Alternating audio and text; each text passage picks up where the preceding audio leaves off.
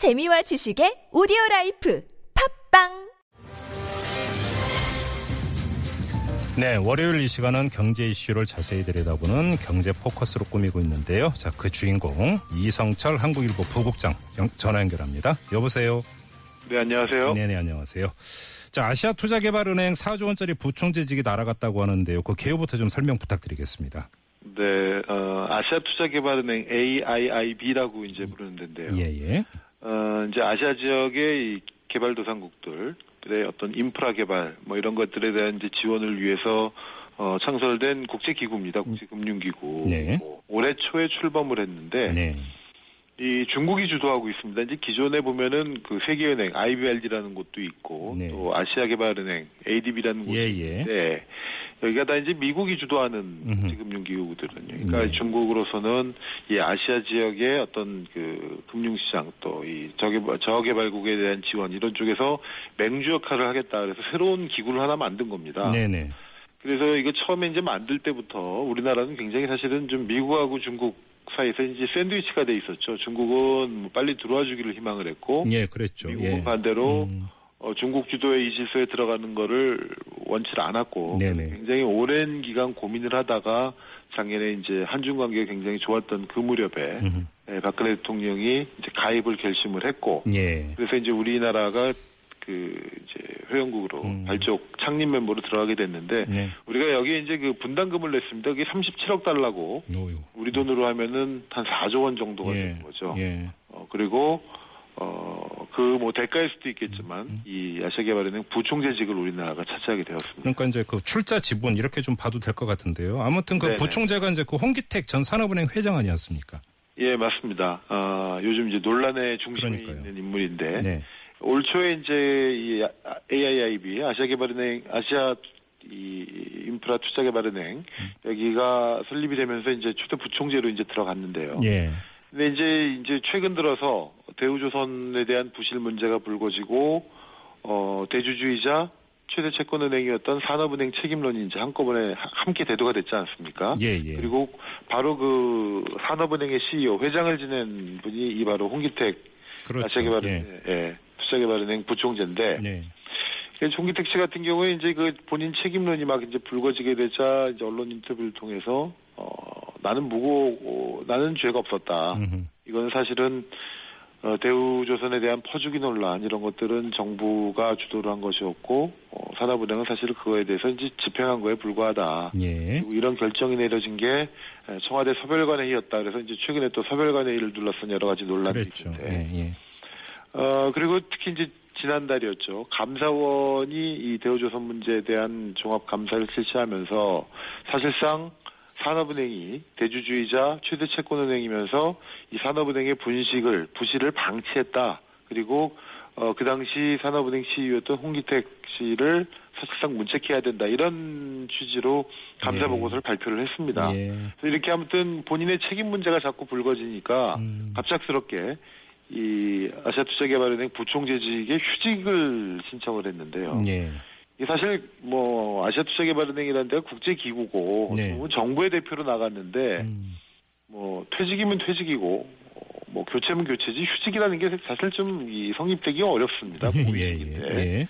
어, 그래서 중국은 이 부분에 대해서 굉장히 휴직에 대해서 이 일종의 거부하는 음. 듯한 태도를 취했고 결국 홍기택 씨는 지금 사임하는 그 수순을 밟고 있는 것으로 전해지고 있습니다. 근데 지금 이 사람이 맡았던 부총재직이 홍기택 네. 개인의 어떤 지분 이런 게 아니라 우리나라 몫이라고 본다면 다른 네. 사람이 가면 되는 것 아니겠습니까? 근데 이제 그 자리가 지금 없어지게 생겼습니다. 그러니까 어허, 예. 홍기택 씨가 맡았던 자리가 예. CRO라고 이제 그 리스크 담당 부총재인데요. 예, 예, 예. 근데 중국은 이 홍기택 부총재가 물러나는 이제 수순을 밟게 되니까 이 리스크 담당하는 자리를 부총재직에서 국장급으로 강등을 시켰습니다. 예. 그리고 다른 직무를 맡는 부총재직을 신설을 했고 거기에 지금 프랑스 출신이 내정이 된 것으로 알려지게 됐습니다. 그러니까 예. 홍기택 씨가 물러나게 되니까 이제 그 자리를 우리가 다른 한국인이 들어가는 게 아니라 예. 그 자리를 아예 중국이 없애버리게 된 거죠. 예. 어, 그러니까 우리나라 입장에서는 4조 원 물론 4조 원을 내고 부총재를 받았다는 말이 좀 어불성설이 있습니다만 어쨌든 많은 돈을 출자를 하고 예. 어, 5대 이 지분을 갖는 다섯 번째로 많은 지분을 갖는 국가가 됐는데 예. 어쨌든 결과적으로 부총재 자리까지 지금은. 놓치게 되는 예, 예. 그런 결과를 빚었으니까 4조 원짜리 자리가 날라갔다 이제 이런 얘기가 나오게 된다는 겁니다. 그 홍기택 씨 처신에 문제가 있었다고 봐야 되는 겁니까? 일단은 뭐 그런 측면이 크고요. 예. 이게 뭐 외교관은 아니지만 어쨌든 우리나라 정부가 임명을 했고 정부가 추천을 해서 간 어떻게 보면 국가의 대표로 간 건데 그렇죠. 정부하고 충분한 상의, 이 자리에 대한 문제, 뭐 후임자 문제 이런 거 얘기도 이제 오가지 않은 상태에서 예. 덜퍼덕 휴직을 내고 사실상 사임을 하고 예. 이건 굉장히 경솔했다는 평가가 있고 예. 일각에서는 애초에 이 홍기택 씨를 좀 잘못 어, 보냈다라는 지적도 있습니다. 음. 예. 처음부터 이제 중국은 국제금융의 정통한 고위 관료 출신을 원했다고 그래요. 근데 정부는 예. 굳이 이제 홍기택 씨를 여기에 보냈고 그러다 음. 보니까 중국이 처음부터 이 홍기택 부총재에 대해서 답답지 아, 않게 생각을 했다. 예. 아, 이런 얘기도 나오고 있습니다. 근데 아무튼 좀 과거로 좀 돌려서 홍기택이라는 네. 이 사람이 산업은행 회장에다가 아시아인프라 투자은행 부총재까지 한마디로 승승장구했던 거 아닙니까? 네. 왜 그럴 수. 있을까요? 예. 이 원래 학자 출신이고요. 예. 어, 경제학자로서 이제 쭉 뭐 활동을 했었는데 음. 이 관에는 사실은 들어오지 않았던 분이죠. 예. 이제 지난 대선에서 박근혜 그 당시 후보의 예, 경제 참모 역할을 했습니다. 그러니까 이른바 캠프 출신 인사인 거죠. 예. 그리고 또 대통령하고 같은 이른바 서강대 인맥이기도 하고. 예. 어, 그러다 보니까 이제 현 정부 출범 후에 산업은행 회장 자리에 이제 임명이 됐는데 이 전통적으로 산업은행 CEO는 이 산업은행이 국책은행 가운데 가장 큰 은행이고 예. 그러다 보니까 최소한 정부 고위 관료들, 경제 관료, 우리가 이제 소위 모피아라고 불리는 네네. 이 기획재정부 출신들 차관급 이상이 같은 자리입니다. 근데 그 음. 자리에 어쨌든 민간 학자 출신이오다 보니까 처음부터 어, 이 어쨌든 캠프 출신의 힘이다 음. 이런 지적이 나왔었고 네. 근데 이제 산업은행 회장 시절에 에, 그 당시에 이제 대우조선에 한번 문제가 있었고 또 STX 그룹이 이제 무너지는 예, 예. 그런 과정이 있었는데 음. 이 과정에서 정부하고 어쨌든 굉장히 그 삐걱거림, 불력 포함이 많이 노출이 됐다고 합니다. 정부는 예. 국책은행의 대표로서 어, 좀 전폭적인 지원을 요구를 한 반면에 음. 이 홍기택 그 당시에 산업은행 회장 같은 경우는 어, 책임 문제 이런 걸 들어서 굉장히 주저를 했다. 그래서 음. 정부하고 굉장히 껄끄러웠다. 그런 소문도 있었던 게 사실입니다. 아무튼 뭐이 홍기택 씨의 처신 문제는 좀 추후에 다시 짚어보더라도 중국 태도 좀 짚어봐야 될 것 같은데 그렇습니다. 기다렸다는 듯이 지금 이 리스크 담당 부총재 자리 없애고 다른 자리 만들어서 네. 프랑스 사람 안 치고 이거 좀 너무 일방적으로 가는 거 아닙니까? 그좀 속된 말로 하면 우리나라를 좀 물먹였다고 볼 수가 있겠는데요. 예. 이게 한국한테 준 거지 홍기택 개인한테 준 건 아니지 않습니까? 예, 예.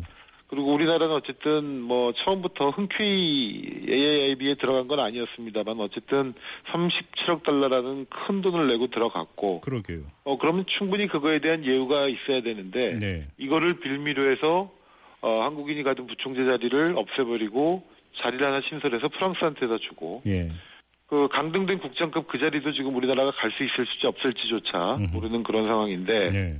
그러다 보니까 최근에 이제 그 북핵 이후에 불편해진 물론 이거는 최- 이번에 있었던 사드 결정 이전부터 지금 진행된 상황이니까 네. 이번 사드 배치가 뭐 중국을 뭐 자극했다 이렇게 볼 수는 없겠습니다만 어쨌든 거슬러 올라가면 작년 북핵 이후부터 네. 한중 관계가 계속 좀 껄끄러운 측면이 있었지 않습니까? 예, 예, 예. 근데 그런 거에 대한 불편한 한중 간의 음. 어떤 기류 예. 또 이런 것들이 영향을 미치지 않았나. 음. 그러다 보니까 중국도 문제였고 중국의 태도도 굉장히 우려성 기분 나쁘고 예. 또 우리의 문제를 따진다면 잘못된 인선 또 어떤 정부의 무기력한 대응 그렇네요. 이런 것들이 좀 총체적으로 해서 좀 국가적으로는 좀 망신이 되는 음. 어, 그런 사건이 되고 말았습니다. 아무튼 여러 가지 문제가 노출이 된 사건이다 이렇게 봐야 되겠네요. 네 그렇습니다. 알겠습니다. 자 말씀 여기까지 들을게요. 고맙습니다. 네 고맙습니다. 네, 지금까지 이성철 한국일보 부국장이었습니다.